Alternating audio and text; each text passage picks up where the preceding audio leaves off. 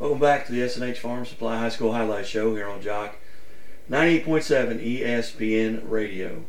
Guy Newcomb, the scoreboard guy, and uh, I find myself in Doolittle, Missouri, and um, you'll find out why here in just a few minutes. But uh, uh, an honor to visit with uh, Brittany Smith and uh, Coach Matt Smith and, and other members here of the family. But uh, Brittany, first, hey, thanks for letting me come into your your home and, and visit with you a little bit and and allow you to tell your story. Yeah, no but uh, Matt Smith, uh, well known here in the Mhm. area.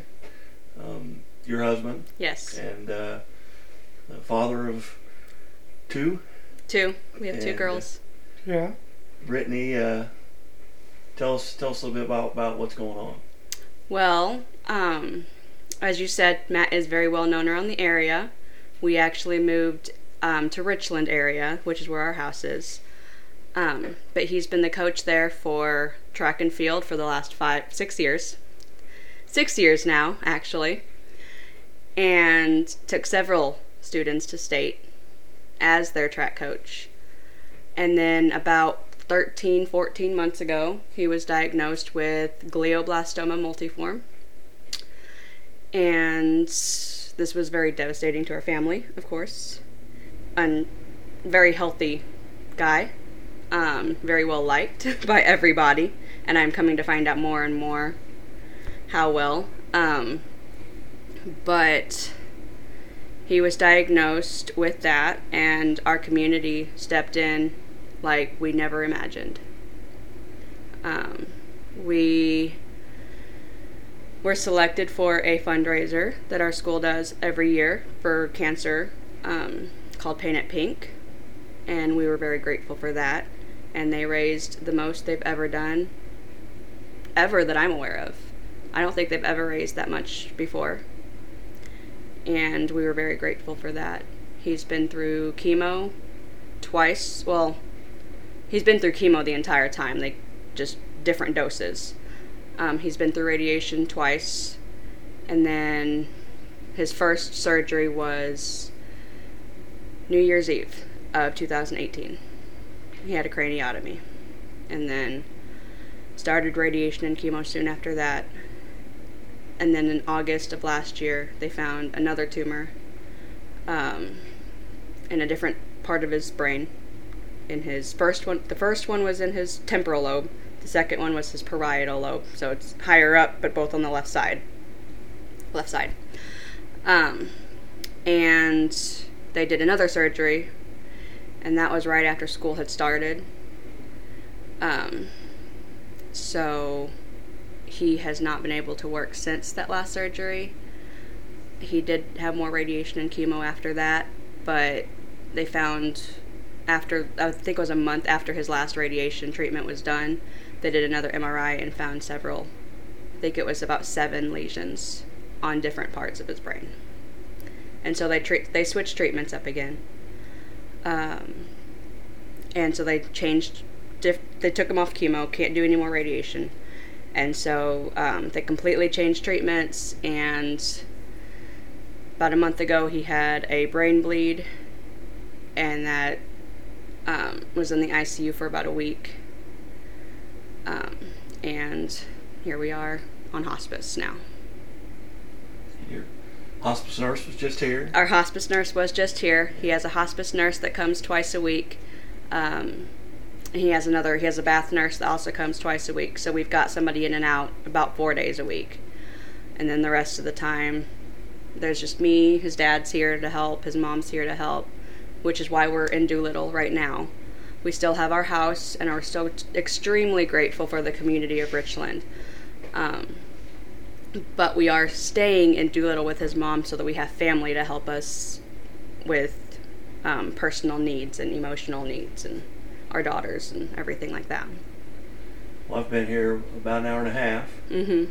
and seems in good spirits. Yeah. Yes. Been been smiling. Dad's here as well, and uh, Mm-hmm. you know it's uh, kind of uplifting to see to see a guy smile. Yes, we have many people facing this type of illness or challenge a lot of people would lose their faith, I feel. Um, we have not, and we don't plan on it. Amen. Amen. yes. Um, we still feel God is on our side, and Yeah. He has helped us with where we live. He has blessed us with the community that we live in to raise so much money to help with medical bills, hospital bills that we've been um, dealt with this the last 14 months. He's been in and out of the hospital several times. Um, and they, we got a phone call the beginning of this month that somebody paid our electric bill. I don't know who, completely anonymous, but they paid our electric bill at the house that we live in in Richland. Um, so that was, even to this day, 14 months later, they're still helping us in any way they can. And we've never, ever had to ask for anything. We've just been blessed with so many people around us that have continued to help in any way they can. And even though they've asked and we've always said, thank you and I understand that you're there and they've we don't ask we still don't ask even though they've offered we didn't want or we didn't want any help but they knew we needed it so they would still help us whenever they could. Like the electric bill like the paint it pink fundraiser that they do every year. Um, several people have brought us food. When we first found out this diagnosis they just started randomly bringing us food. A pr- friend of ours started a meal train, and so many people signed up to bring us stuff that they had to add more days to it because more people were wanting to help, and but they didn't want to overwhelm us, so they wanted scheduled meals.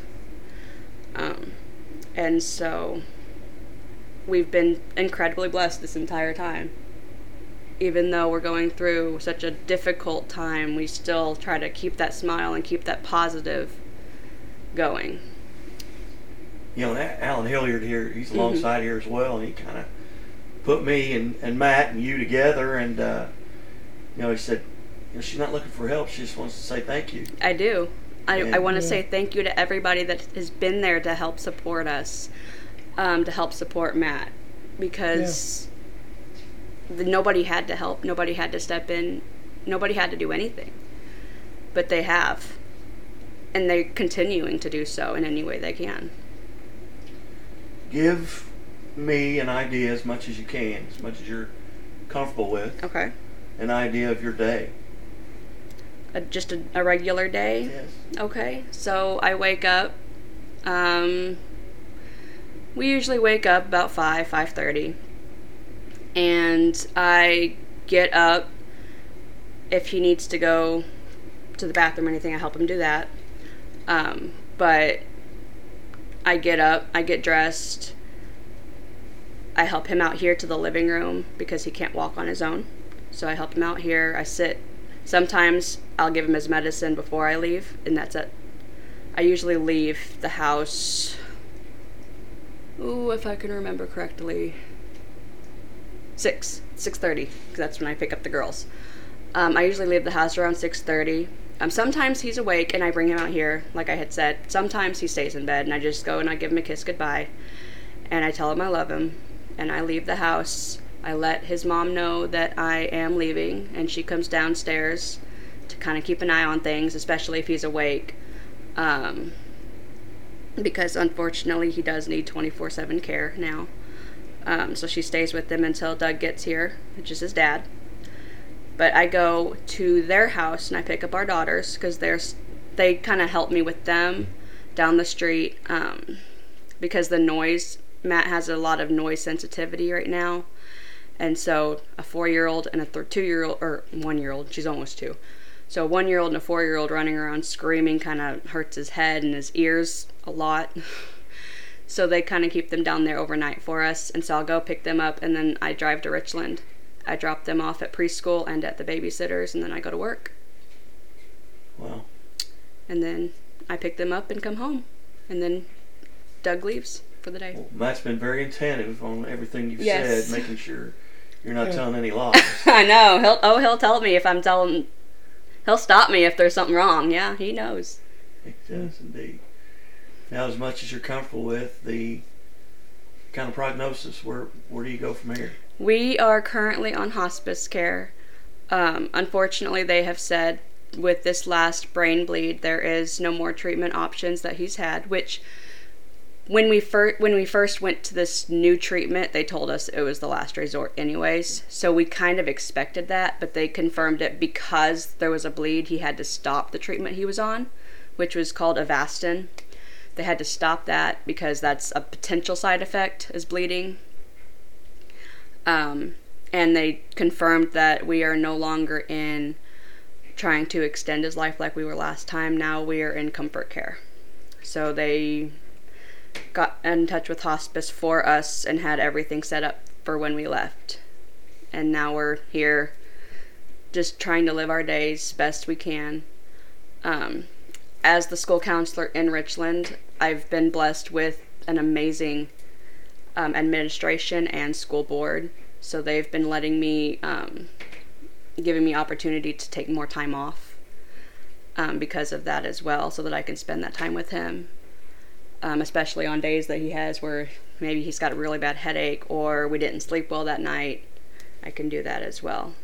They've kind of hired had some had some help hired for me for this year to help so that I'm not feeling so torn between being at work and being with the kids that need me and being at home where I'm also needed. What have you learned about yourself? Yeah. That we're stronger than we think. Yeah. We've definitely learned that we're a lot stronger than we think we are. And I mean, how important is it to have that And family and Mhm. friend and people you don't even know? yeah, yeah, we had so many help, so much help, and our family has been there to help us. Um, my family also lives in Rolla, so that's another p- positive for being here is they can help. Um, and then, of course, his family's surrounding us right now with where we are located. And strangers have helped. Like, I don't even know who um, helped with the electric bill, but I, and I don't even know if I have them on Facebook, so I just said a random thank you on Facebook. Just wanted to let everybody know that this is the community that I live in. Um, our school did with the paint it pink they did a the kids the student council students did a video and they put it on youtube for others to see and if they wanted to help out and donate they could and that's some of their money they were they said they were just getting checks in the mail just from different random people that they have no idea where they even lived or were from that maybe even don't even live in the community but they just got checks in the mail from that video. How old is Matt? 32. He's 32. So he's very young to be have to have this diagnosis. And we've been told that by several doctors and everybody. But it happens, unfortunately.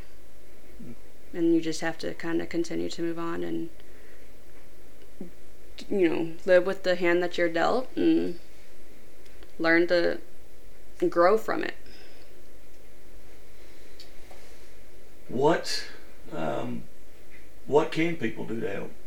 Say say there's someone listening right now that uh, outside of obviously prayer. That's the one thing I was going to say is prayer because I think that's the only thing we've truly ever asked for is prayer. Hmm. Well, anything else? Anything that, that you would need? I know he loves milk chocolate. he does love Yeah. his chocolate. he loves those chocolate shakes. Yeah. Everybody's been spoiling him by bringing him chocolate Yeah. shakes and Hershey's chocolate and brownies. So All right. we just need that support that we Yeah, can get. Alan Hilliard here is alongside. Alan, how did you get involved? I mean, how do you know Matt? Matt when you walked in, he pointed right at you and smiled. hmm And uh, so, how long have you how long have you known Matt? Oh, uh, Yeah. Five years since I've been coaching track. I've been Yeah. a distance coach, sprinting coach, things like that. And he was instrumental the first year I coached sprinters because I didn't know anything about hurdlers or, Mm. and he's one of the best hurdlers coaches that's been around that that's been around. And so you got connected, and you connected hmm Yeah. me to to Brittany here, and then I invaded your your home. No here, and, invasion uh, at all. But it's you know it was just and like I said earlier, Alan said they don't want to help. They don't want any help. They just want to say thank you Mhm. and and you know with this platform, it's um, I've been blessed um, to be able to provide a platform and and uh, so heck yeah, I'll drive to Doolittle. I don't know. I I'd never been to Doolittle, Missouri before, but uh, always wondered why it was called Doolittle. But you guys are doing a lot. hmm That's Yeah. for dang sure. But anything Yeah. else you want to say? No, I don't think so. I think it's just thank you to everybody that's helped us and everybody that's just sent prayers, even even if they weren't able to help and just prayed for our family. I just want to say thank you to that Well, because it is eternally and truly grateful. We've always been so grateful for everything that we've received. all right. Well, we're going to come back a year from now, Matt, and do this Yeah. again. All right. Yeah. All right. Hey, Brittany, thank you.